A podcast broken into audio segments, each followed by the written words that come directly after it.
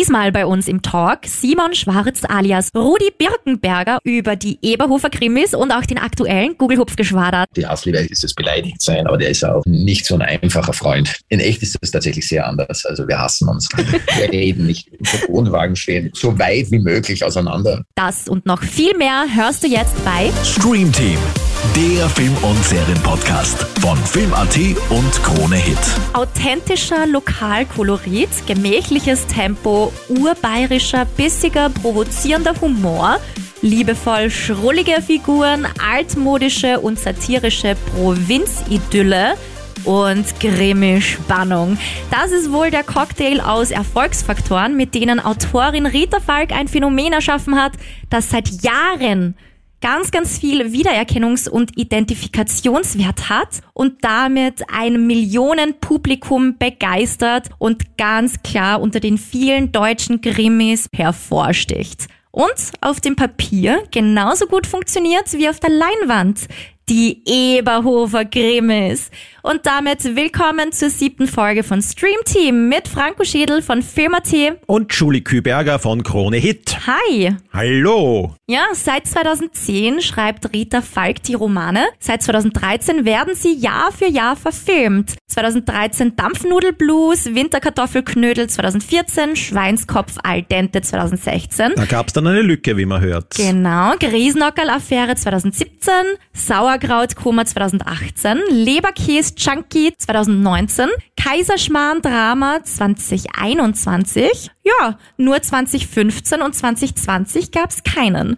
Und mit heute, dem 4. August 2022, startet schon der achte Film von elf Romanen im Kino. Erneut mit einem kulinarischen Titel, erneut mit Regisseur Ed Herzog und natürlich auch erneut mit den beiden Hauptdarstellern Sebastian Betzel als bayerischer Dorfpolizist Franz Eberhofer und Simon Schwarz als Rudi Birkenberger, Privatermittler und bester Freund. Der aktuelle Titel Google-Hupf-Geschwader und da kriege ich direkt wieder Hunger, weil ich liebe Google-Hupf. Ja, bin ich auch sofort dabei. Können wir uns gleich einen bestellen von irgendwo. Boah, ja, können wir das machen? Das wäre natürlich das Idealste. Das machen wir nachher noch. Machen wir. Mm, jetzt kann ich es gar nicht mehr erwarten. Gut, dann starten wir gleich rein. Sprechen wir ganz kurz vorweg mal über die Autorin Rita Falk, Franco. Ja, die hat eine Kindheit in Oberbayern bei der Oma verbracht und das war laut ihrer eigenen Aussage die schönste Zeit ihres Lebens und mit dem Schreiben hat sie dann erst begonnen, als sie den Job als Bürokauffrau verloren hat. Der zweite Mann war Polizist und der hat sie natürlich dann auch sehr beraten, damit auch das ganze Abläufe stimmen.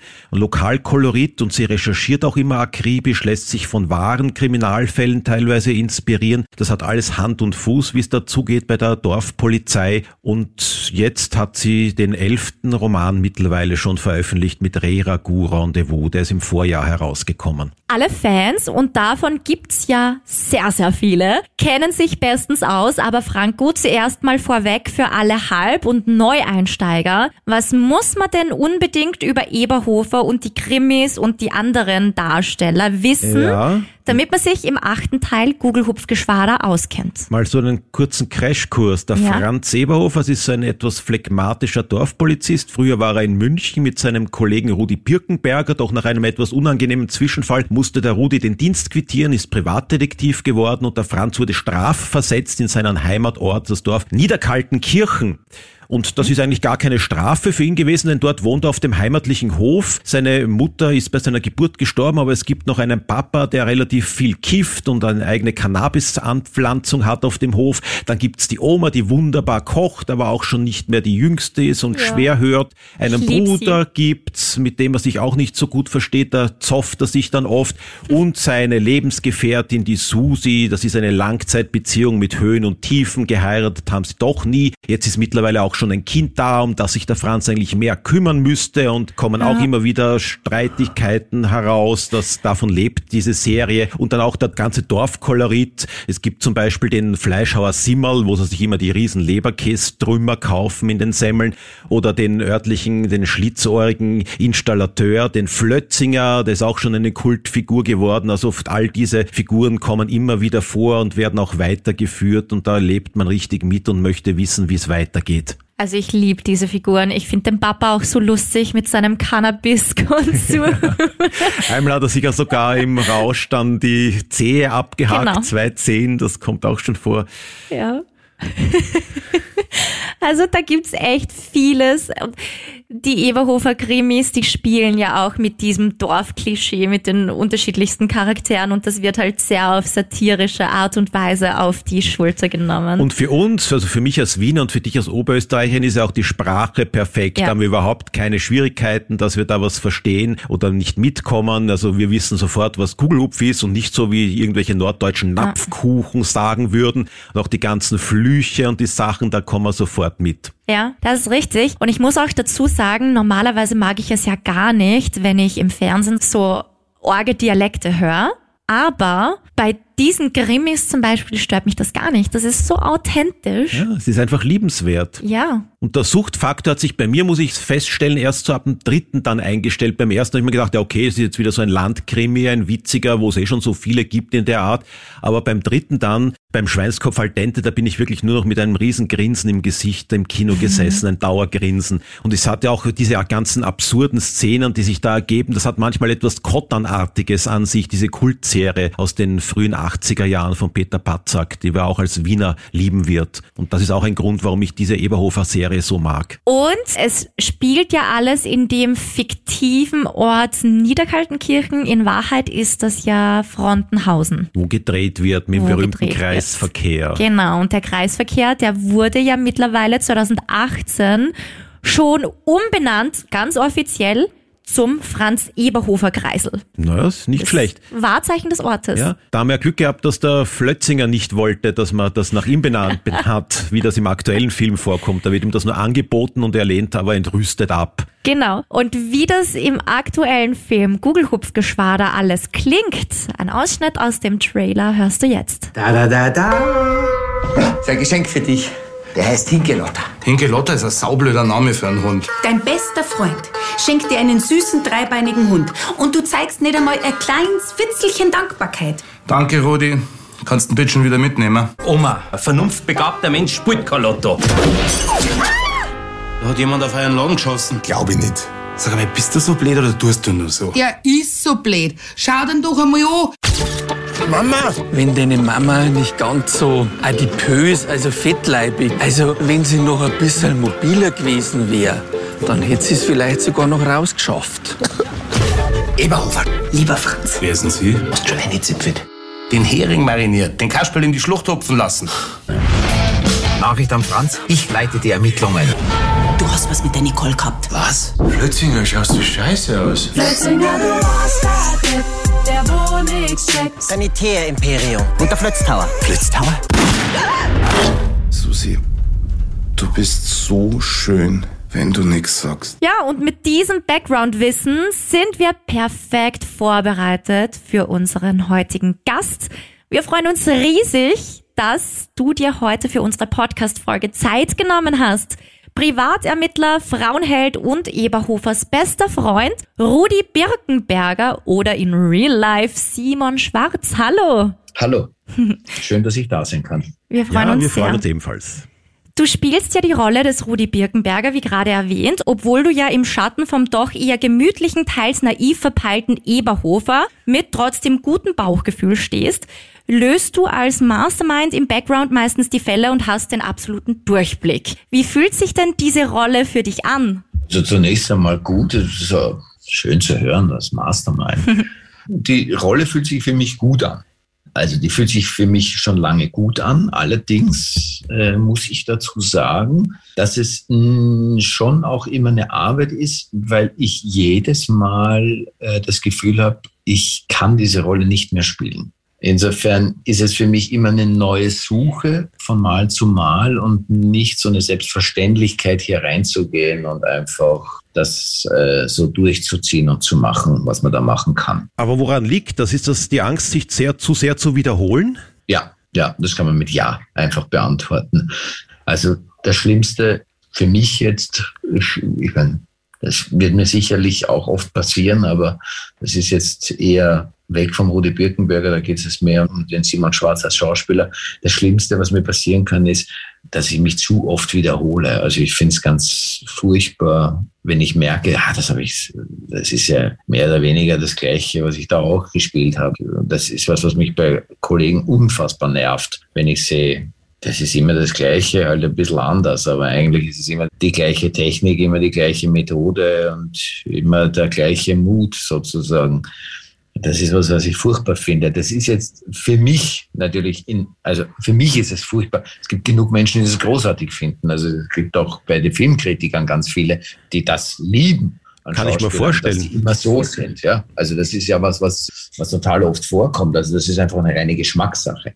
Aber für mich, das ist ja halt jetzt einfach mein Geschmack und Kunst ist subjektiv. Also wenn wir drei Leute haben, die sich einen Film anschauen, werden wir drei verschiedene Meinungen dazu haben. Mhm. So ist das nochmal. Wir können das nicht bewerten. Wir sind ja keine Sportler. Wir springen nicht weit, nicht hoch und laufen auch nicht schnell. Also wir haben da keine Zeit, wo wir sagen können, das ist unser Maßstab oder das Spiel ist gewonnen oder nicht gewonnen. Äh, das haben wir nicht. Insofern ist das was sehr Subjektives. Und für mich ist das furchtbar. Also insofern diese kurze Antwort, ja, das ist der Grund dahinter. Worin siehst du denn die charakterlichen Übereinstimmungen und Unterschiede zwischen dir als Simon Schwarz und dir als Rudi Birkenberger? Und kann man die Rolle dann so. privat auch ablegen noch oder will man dann Detektiv spielen im Privaten immer? Also Rudi Birkenberger würde ich jetzt mal sagen, ist 180 Grad von mir entfernt tatsächlich. Mhm. Also der ist gar nichts. Also es gibt nichts, was da übereinstimmt. Aber was übereinstimmt, sind äh, Emotionalitäten natürlich, weil der Rudi Birkenberger ist ja,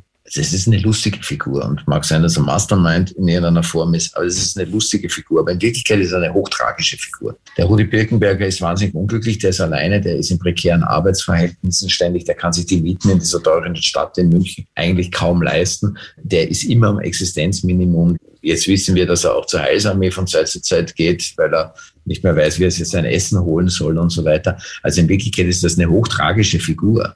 Und äh, der ist aber wahnsinnig starrsinnig und wahnsinnig eigensinnig. So, also all diese Emotionalität, die muss, muss ich mir natürlich vom Simon Schwarz holen. Mhm. Also ich kann mir nur aus meinen erlebten, äh, weiß nicht, aus Demütigungen, die ich erfahren habe, aus Verzweiflungen, die ich erfahren habe, aus aus, aus Angst, die ich privat habe sozusagen, kann ich mir nur eine Emotionalität holen, die der Rudi Birkenberger vielleicht auch hat, vielleicht aus einem anderen Grund, aber die Emotionalität ist natürlich diese Emotionalität.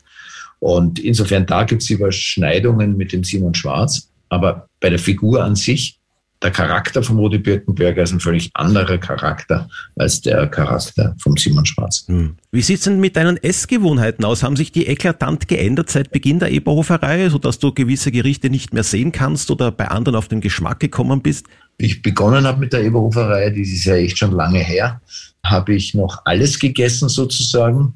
Habe mich damals schon sehr habe schon versucht, regional und, und Bio damals schon, das habe ich schon, das habe ich als Thema sehr lange schon, eigentlich immer schon, dass ich äh, der Meinung bin, dass äh, Lebensmittel einen kürzeren Weg brauchen und nicht zwingend, weiß ich nicht, ein Tier von einem Schlachthof kilometerweit irgendwie von dem, zum, von der Mast zum Schlachthof Kilometer gebracht, also weil ich unter die Kilometer durchgekriegt hatte. Und Inzwischen bin ich aber zu 90 Prozent pflanzlich, also ich ernähre mich äh, überwiegend pflanzlich. Insofern haben sich in der Zeit der Eberhofer-Reihe meine, meine Essgewohnheiten tatsächlich ziemlich, ziemlich verändert. Heißt, ja. du isst dann gar keinen Leberkäse, das ist alles nur Fake oder vegan? Nein, überhaupt nicht. Nein, ja? überhaupt nicht. Ich esse das in der Rolle Birkenberger, das ist eine Rolle. Und insofern esse ich da tatsächlich ja. das, was die Rolle mhm. ist und nehme das, hat es ja, eben wie gesagt, der Charakter Rudi Birkenberger hat ja nichts mit dem mhm. Charakter Simon Schwarz ja. zu tun. Insofern sind zwei unterschiedliche Menschen. Ja. Okay. Äh, das sind zwei total unterschiedliche Sachen. Nein, also sehen kann ich alle Gerichte immer noch. Also um auf das zu gehen. Aber nichtsdestotrotz gibt es natürlich schon oft beim Drehen selbst Situationen, und das war bei Sauerkrautkoma, kann mich erinnern, gab es wirklich den Fall, das erzählt der Sebastian immer noch gerne, weil er das so geliebt hat, dieses Sauerkraut essen. und Wurst und Fleisch, was da alles drauf war, hineinstopfen. Mit unangenehmen äh, Nachwirkungen oder das haben wir tatsächlich Film? den gesamten Vormittag, genau, wir haben das tatsächlich den gesamten Vormittag gedreht, nur Essen den gesamten Vormittag. Hm. Dann hatten wir Mittagspause, ich habe nichts gegessen, weil ich ja dann so professionell schon bin und weiß, da kann man nichts mehr essen, man ist satt. Und habe mir aber einen Schokomus aufgehoben damals, äh, weil es so einen Schokomus gab und ich das unbedingt, weil ich dachte, ah, jetzt ein bisschen, so ein bisschen was anderes davon mal kosten für den Geschmack, das ist ganz gut. Und nehme noch so einen Löffel, weil ich dachte, es ist abgedreht, die Szene. Jetzt um diesen Sauerkraut und Fleischgeschmack ist wirklich genug. Jetzt nehme ich so einen Löffel Schokomus und wir sitzen zusammen im Wohnwagen und ich löffel diesen kleinen Becher Schokomus und löffel ich so rein und sage, boah, ist das herrlich. Einfach diesen, diesen Geschmack. Es war schon gut, aber einfach diesen Geschmack loszuwerden. Und er hat volles Verständnis dafür und denkt sich, ja, isst auch parallel sein Schokomus, kann es bald verstehen, aus anderen Gründen, aber er kann es verstehen. Und dann kommt der Aufnahmeleiter rein und sagt, Entschuldigt, wir müssen die eine Einstellung doch nochmal aus einer anderen Perspektive machen. Also einmal noch voll essen. Und dann ist er losgegangen. Das heißt, mich hin, okay, ein Essen. Und dann gab es einen Blick, bevor ich diesen einen Löffel reinschiebe, das bei der ersten Einstellung, bevor ich den reinschiebe, wo äh, Sebastian heute noch lachen muss, wenn er an diesen Blick denkt. Ich hätte tatsächlich, wie ich das gesehen habe, dass ich kurz davor hineinschiebe, wo ich wirklich dachte, ich muss mich, ich muss mich jetzt übergeben. Ja.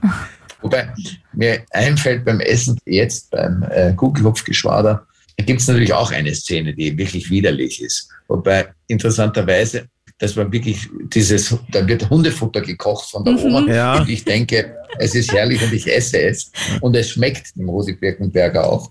Und das war wirklich mehr als widerlich. Es waren Die Kutteln. Kutteln, die sollten ja auch nicht sehr gut riechen, so viel ich weiß. Und es waren Kutteln und die Kutteln, es wurden ursprünglich mal einfach Kutteln gekocht, aber dem Regisseur, und da ist er wirklich sehr penibel und das rechne ich ihm auch hoch an, weil er das, äh, das macht es auch aus. Und der Regisseur hat gesagt, nee, die Farbe ist nicht gut und das ist auch irgendwie, das muss noch einen anderen, das muss noch eine andere Konsistenz haben. Und dann wurde da noch ganz viel Zucker hineingemischt und grüne Lebensmittelfarbe. Und dann wurden wirklich widerliche Dinge da. Also es war wirklich unerträglich. Es hat auch wirklich säuerlich gestunken. Und ich habe tatsächlich, das, den ersten habe ich runtergegessen, aber man muss es halt sehr oft machen. Ich habe die weiteren haben wir dann wirklich so gemacht, dass ich sie ausgespuckt habe. Und es war so, dass sich wirklich selbst am Set einige fast vor der Kam also vor dem Monitor, die müssen sich das ja immer anschauen. Maske muss schauen, ob das alles gut aussieht und so weiter. Garderobe ist da irgendwas, Continuity. Also da sitzen ja viele Menschen hinter diesem Monitor, nicht nur Regie und so wie der Dings. Und es gab mehrere am Set, die sich wirklich fast übergeben hätten bei Ja. dieser Szene, weil es Ja. so widerlich war. Und dem Hund hat's geschmeckt? Das hat keiner gegessen. Das Ah. hat wirklich keiner gegessen. Das hat nicht mal ein Hund gegessen. Aber es nur so du. widerlich war. Also mir ist ja auch schlecht geworden beim Zuschauen. Also das war so eine Szene, wo ich mir dachte, oh.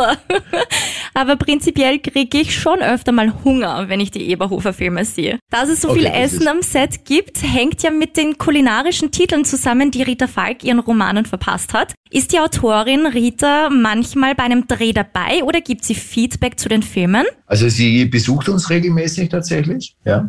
Das tut sie. Sie kommt also mindestens einmal, höchstens vielleicht zwei, dreimal, aber mindestens einmal ist sie da. Manchmal sieht man sie auch im Hintergrund mitspielen. Also es gibt ein paar, wo sie im Hintergrund als Komparsin dann mal sitzt. Sie ist uns sehr eng verbunden. Sie mischt sich nicht ein ins Drehbuch.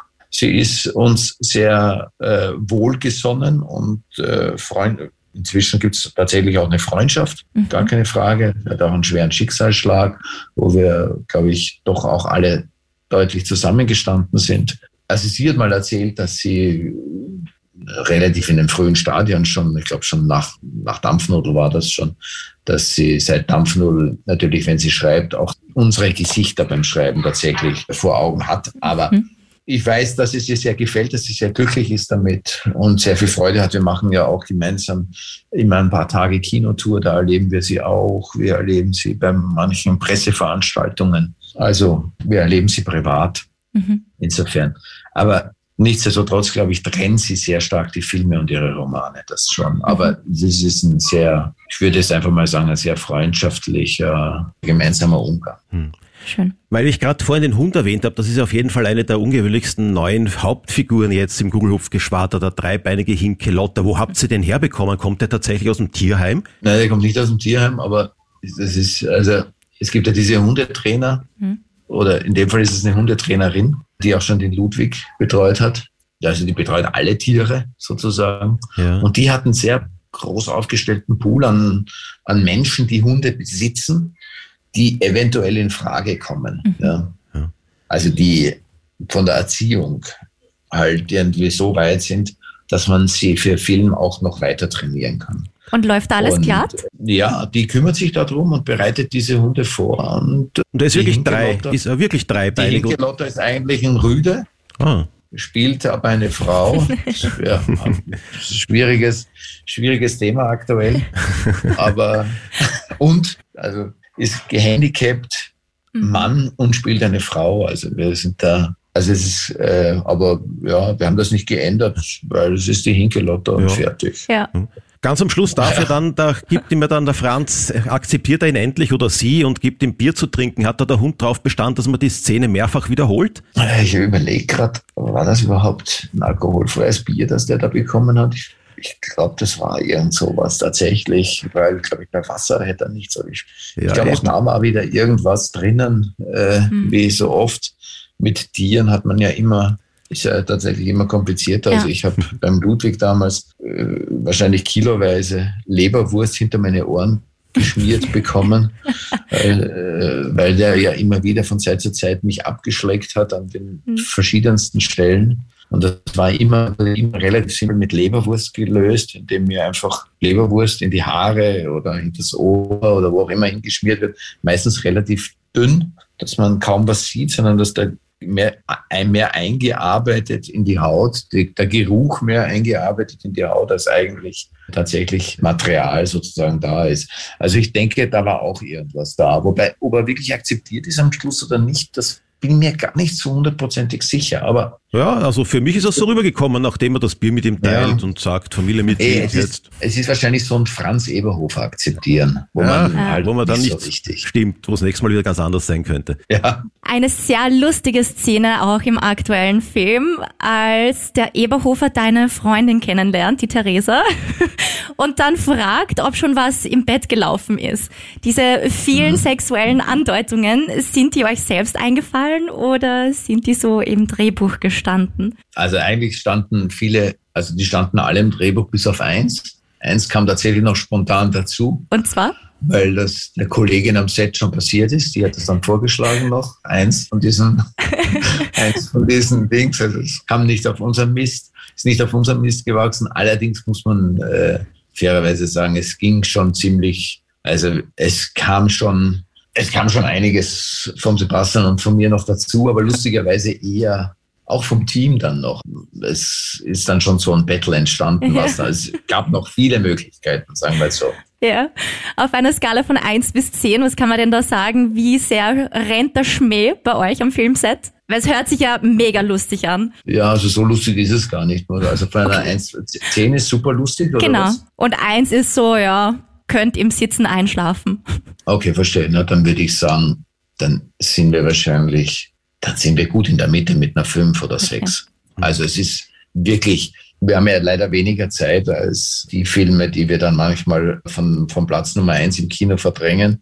Also wenn wir jetzt irgendwie Star Wars zum Beispiel genommen haben, Mission Impossible haben wir von 1 verdrängt. Also wir haben ja viele im Kino tatsächlich immer von Platz 1 verdrängt, Mhm. die dann meistens ein halbes oder länger drehen. Wir haben was 25 Drehtage. Also wir haben tatsächlich ein bisschen weniger Tage. Insofern, ja, wir haben halt natürlich auch weniger Geld dafür, deswegen haben wir weniger Tage, aber es ist relativ viel Zeitdruck. Wir müssen das schon ziemlich schnell durchpeitschen. Insofern können wir uns nicht wirklich erlauben, irgendwo groß hängen zu bleiben und irgendwelche Faxen oder, oder zu viel, zu viel, also eben so Sachen, dass man dann noch so ein paar Sachen dazu erfindet und macht, das ist dann schon, und dann weiß man, man hängt aber dann auch am, am Abend eine halbe Stunde deswegen und mit dem ganzen Programm hängt man eine halbe Stunde und dann hat man wieder Schwierigkeiten, man darf nicht in die Überstunden gehen, die Mhm. Ruhezeiten müssen eingehalten werden für die ganzen technischen Berufe und so weiter. Also dann weiß man schon, okay, jetzt wird's eng, jetzt müssen wir woanders einsparen, jetzt müssen wir woanders irgendwie die Zeit wieder gut machen. Und Mhm. das ist schon, insofern, das, das nimmt den Spaß dann schon relativ schnell raus. Oder wenn man weil was Lustiges lachen muss. Das hatten wir im Kaiserschmarrn hatten wir das, im Kaiserschmarrn hatten wir das, das Problem mit dem, wo ich so ein Lachflash habe, die auslachen und die anderen ganz ernst spielen müssen. Und das war für die beiden Kollegen wirklich relativ anstrengend und fürs Team dann auch anstrengend, weil die wirklich immer wieder dieses Ernste und manchmal ging das nicht, dann haben sie sich wieder anstecken lassen und dann hat's, muss man wieder neu ansetzen und so. Also das ist schon, ja, also man kann es, es ist- es klingt blöd, aber wir können es einfach nicht zulassen. Wir können es Ja. nicht zulassen, dass wir zu sehr äh, lustig und Schmähs machen, weil wir einfach Zeit verlieren, die wir nicht mehr einholen können und dann geht das auf Kosten der Qualität, weil wir einfach schlichtweg, wir haben viel weniger Budget als, also ist, wir müssen das in einer kurzen Zeit runterrocken. Ja. Und dann muss man dann halt tatsächlich auf dem Punkt sehr professionell sein und können uns das nicht erlauben, wahnsinnige Fehler zu machen. Wir müssen wirklich immer wahnsinnig konzentriert und sehr auf dem Punkt sein. Gut, nächstes Jahr kündigt sich ja dann ein Jubiläum an. Zehn Jahre Eberhoferei mit dem Reh Ragout Rendezvous. Habt ihr da jetzt schon große Feierlichkeiten geplant? Boah, ist das der zehnte dann wirklich? Mhm. Also das zehnte Jahr, der zehnte Film nicht, aber immerhin. Das zehnte Nein, Jahr, ist der genau. neunte dann, oder? Also der Das ist der neunte, neunte, ja, aber das zehnte Jahr 2013 hat sie ja begonnen. Nächstes Jahr 2023. Also offenbar noch keine Feierlichkeiten, wie man hört aus deiner Antwort. Nein, nein, nein, nein, wir wissen ja nicht einmal, ob wir noch einen machen. Das ist ja jedes Jahr das Gleiche. Wir wissen ja nie, ob wir noch einen drehen oder nicht einen drehen, muss man dazu Wirklich. sagen. Ja, warum hat es eigentlich 2015 keinen gegeben? Das war tatsächlich immer, also das kam dann mit Corona, wirkte das dann so, als hätten wir irgendwie wegen Corona keinen gedreht, aber das Ja. stimmt eigentlich gar nicht, sondern es war einfach so, dass wir, es ist ja nach, ich habe es ja schon angedeutet, wir wissen ja nach jedem nicht, ob wir weitermachen oder nicht und man muss ja auch was finden wieder und Ja, aber es gibt ja noch drei Romane. was, ja, wir sind, es sind ja auch Romane dabei. Also wir drehen ja jetzt den letzten, den es gibt sozusagen. Und die Romane, die wir nicht gedreht haben, die sind ja eigentlich so mittendrin und davor. Also die kann man, auf die kann man schwer zurückgreifen. Wir haben ja auch nicht mit dem ersten begonnen und so weiter und haben dann manches zusammengelegt, aus manchen Romanen ins Drehbuch hineingenommen, noch da was dazu. Also das ist da schwierig. Also ist man eigentlich schon angewiesen immer darauf, ob die Rita noch macht oder nicht macht. Und warum wir ein Jahr ausgesetzt hatten, war tatsächlich der Grund, weil auch der Regisseur mal was anderes noch machen musste und der, der wahnsinnig viel Zeit investiert und dann aber noch einen Vertrag hatte für einen anderen Film, der einfach zu zeitaufwendig war, sich das dann nicht ausging und es auch richtig ist, dass es irgendwie in der gleichen Familie immer bleibt. Wir ändern da ja auch nichts. Also insofern ist so eine Selbstverständlichkeit ist es nicht. Ich denke mal, von Verleihseite äh, wird es wahrscheinlich ewig gehen. Natürlich und von Fanseite Aber- auch. Ja, ja, aber es muss natürlich auch eine Qualität halten. Es macht keinen Natürlich. Sinn, wenn wir dann irgendwann keine Ideen mehr haben und schlechter werden und uns nur noch wiederholen. Das würde keinen Sinn machen. Das fände ich schade, ehrlich gesagt. Und ich glaube, die Kreativen sehen das auch so, dass sie da auf keinen Fall in die Situation kommen wollen, dass man sagt, jetzt wiederholt man sich, jetzt, ja, jetzt läuft es Mhm. halt so aus, ja. Man will ja schon, also ich finde das toll, dass so wahnsinnig viele Leute da reingehen und dass, dass das so unfassbar erfolgreich ist. Das ist schon was sehr, sehr Besonderes und auch ein großes Geschenk. Ja, das hat schon Aber- seinen Grund. Das ist an euch das große Ja, aber- Kompliment, dass ihr aber, das so aber macht. man will halt irgendwie trotzdem, dass das, also man will das nicht einfach nur so, nur so runter. Also weißt du, das, wenn das so eine Wiederholung, dann das fände ich irgendwie auch unfair allen, die das geliebt haben. Aber Re-Ragout Rendezvous nächstes Jahr, Anfang August 2023, ist schon fix, oder? Ja, den fangen wir im September an zu drehen. Ah ja, sehr schön. Mit 25 Drehtagen wieder. Ich glaube, es sind also für mich nicht. Der Rudi Birkenberger hat nie so viele. Äh, Der, der Franz Eberhofer ist tatsächlich jeden Tag dran, glaube ich, oder vielleicht einen Mal nicht. Und äh, für die anderen ist das dann immer so zwischen, würde ich jetzt, ja, also unterschiedlich. Mhm. Aber es, äh, also 25 sind es dann nicht für uns, für uns sind es dann weniger. Aber 25 Drehtage, also um das gesamte Stück sozusagen Ja. zu machen. Was sind denn deine Top 3 unter den bislang acht Eberhofer-Filmen? Natürlich Dampfnudelblues würde ich jetzt mal mitnehmen, weil es der erste war. Mhm. Und äh, ich habe eigentlich nur zwei und da, Dampfnudelblues, weil es der erste war. Mhm. Und Kaiserschmarrn hat mir tatsächlich bis jetzt am besten gefallen. Ja? Ja, Weil? ja ich fand ich irgendwie, ich fand ihn kinomäßig am interessantesten. Mhm. Ja, aber wie gesagt, das ist halt jetzt sehr, aber eigentlich habe ich jetzt nicht wirklich, also eben Dampfnudelblues, weil es der erste war und damit hat alles angefangen. Ja. Den würde ich halt irgendwie als, als, als Liebling. Aber ich fand eben Kaiserschmarrn fand ich schon sehr, sehr gelungen. Den neuen habe ich noch nicht gesehen. Ah, da haben wir dir was voraus. Ja. Da habt ihr mir was voraus. Ich habe zwar den Link schon bekommen, aber ich kam noch nicht dazu, ihn mir anzusehen. Also da kann ich noch, den muss ich noch rausnehmen aus dieser Wertung. Also ich habe ihn gestern gesehen um 9.30 Uhr. Das war mein erstes Mal Kino in der Früh. Na bitte, ja, das ist doch gut. Das ist eine gute Zeit in der Früh, oder? Ja, bin gleich gut reingestartet mit lustigen Szenen. Das ist schön. Ja, da bin ich eben noch gespannt. Das, da kann ich noch nichts dazu sagen. Wie schaut's denn eigentlich aus mit einer Ehrenbürgerschaft für Frontenhausen? Gibt's da schon eine für euch? Nein, also ich kann jetzt selber mal überlegen, ob irgendwer von uns eine Ehrenbürgerschaft abbekommen hat. Ich glaube nicht, aber ich meine, es gibt diesen Eberhofer Kreisel, das ist ja schon ziemlich gewaltig und dieser Eberhofer Kreisel, der wird auch stark besucht. Das ist fremdenverkehrstechnisch tatsächlich ein, der hat sich auch verändert in der Zwischenzeit. Der Kreisel sieht nicht so aus wie im Film, muss man dazu sagen. Da steht eine so eine drei Millimeter Stahlplatte. Das ist so ein Kinoaufsteller von Sebastian und von mir. Das steht da ungefähr drei Meter hoch. Also so eine Art Statue.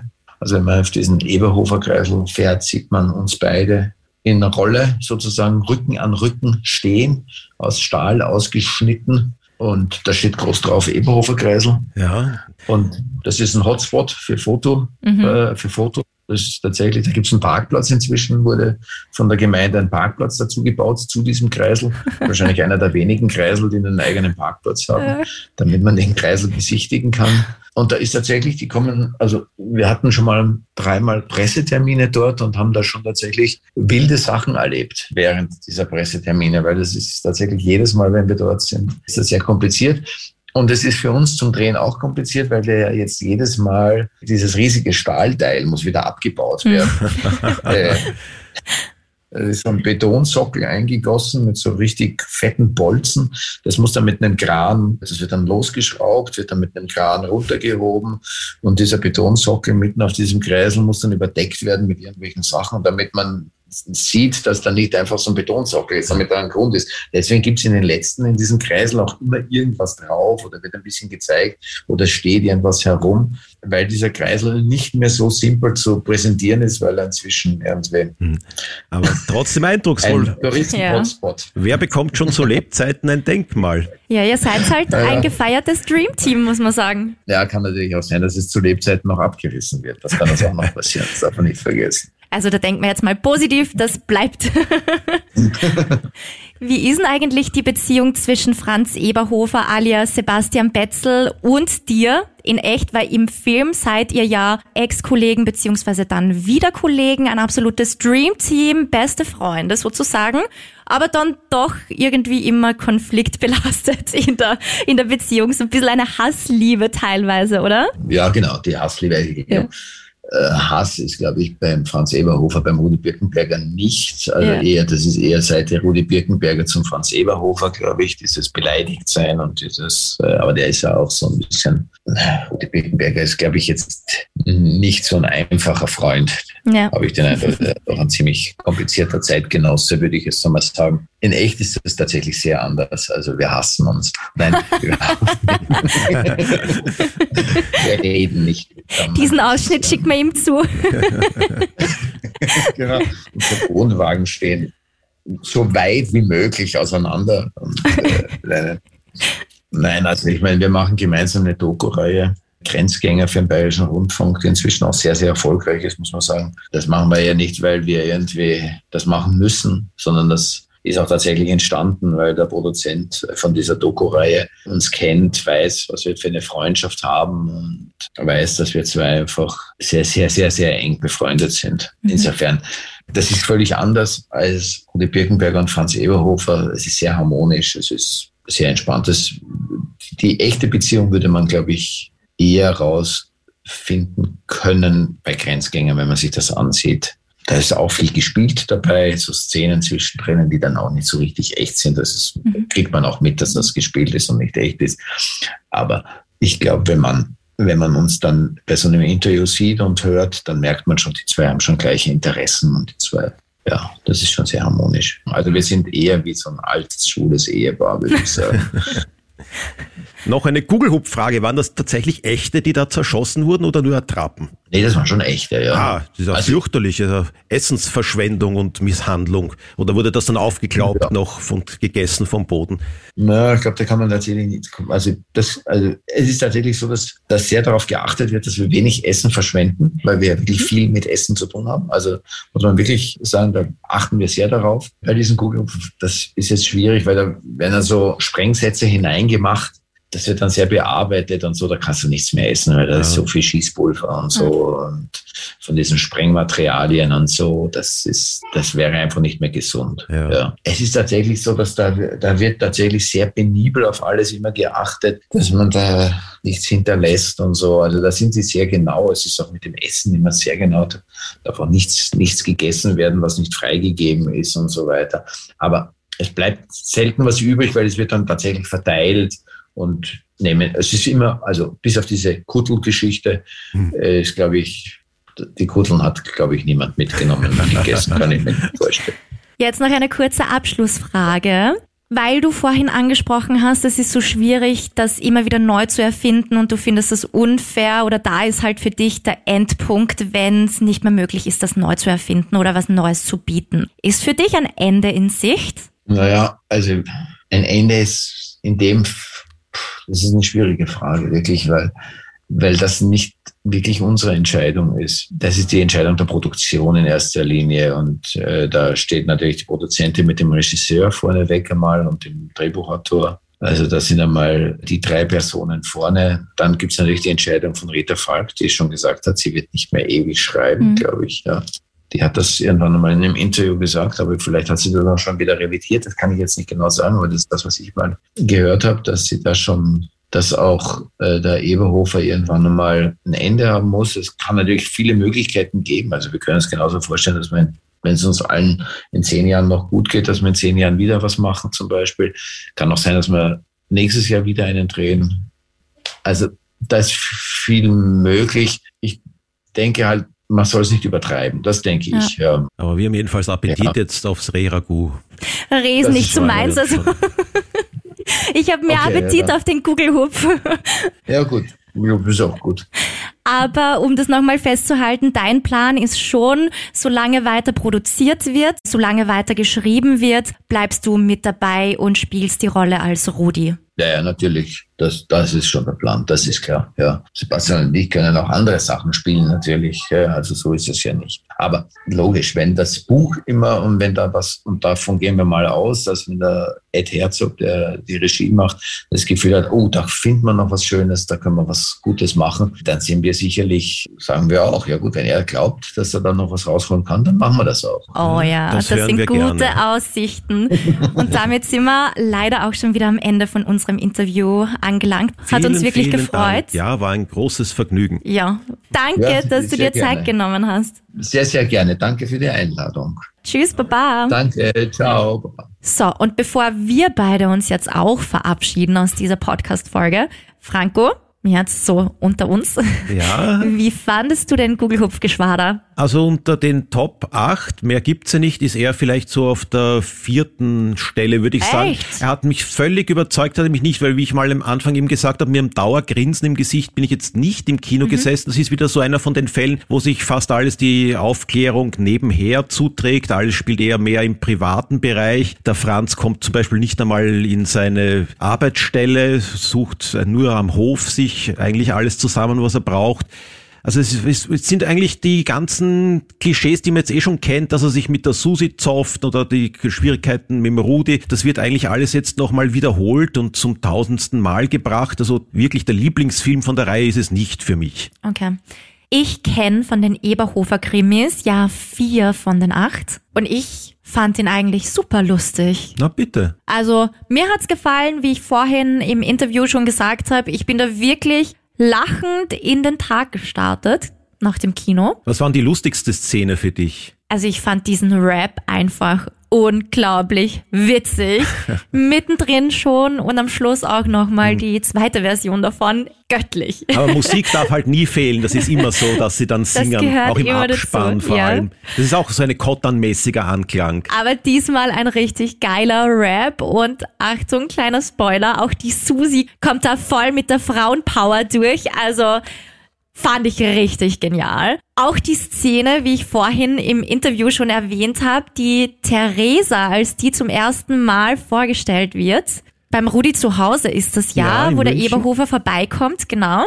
Auch klasse, als er ihn fragt und hm, schon im Bett gewesen und dann geht's los mit einem Ping-Pong-Spiel zwischen den beiden aus verschiedensten Varianten, um zu fragen, ob sie schon Sex hatten und auch sehr, sehr witzig. Sehr einfallsreich, welche Variationen es da gibt, um das zu umschreiben, diese Tätigkeit. Ja, und auch sehr, sehr witzig die Casino-Szene. Ja, oder auch die da beim, beim Autohändler, wo sie nach Tschechien Ja, fahren. das ist, stimmt. wo dann der, eigentlich nur eine stumme Rolle, der da drinnen sitzt und sehr merkwürdig aussieht und dann etwas erhitzt reagiert. Das ist Ja. auch eine witzige Szene, absolut. Ja. Also natürlich gibt's viele, viele witzige Szenen, die sich da aneinander rein. Aber mich hat so das große Ganze diesmal nicht richtig überzeugt. Von fünf Sternen, wie viele würdest du hier vergeben? Ja, ja, sagen wir drei. Drei. Ja, Okay. Ich gebe vier. na bitte. Und mit dieser Bewertung, nennen wir es so, Ja, absolut. mit dieser Bewertung verabschieden wir uns für heute aus der siebten Podcast-Folge Stream Team. Wir freuen uns sehr, wenn du uns bewertest, wenn du uns ein Feedback dalässt, wenn du uns auch gerne Kritik übermittelst, was wir anders machen, was wir besser machen könnten. Schickt uns einfach alles, was ihr so habt, auf dem Herzen an streamteam.kronehit.at. Uns wird natürlich auch interessieren, wenn du dir den Eberhofer Krimi, den aktuellsten, anschaust, wie du ihn findest, wie viel Sterne du vergeben würdest und was dein Lieblings-Eberhofer Krimi ist. Oder auch gerne Film- und Serien oder auch Reality-TV-Vorschläge gerne durchschicken. Franco hat die E-Mail-Adresse schon gesagt. Ja, wir haben ein offenes Ohr und offene Augen. In zwei Wochen geht's schon wieder weiter. Bis dahin, tschüssi, Papa. Ciao. Stream Team, der Film- und Serienpodcast von Film.at und Krone Hit.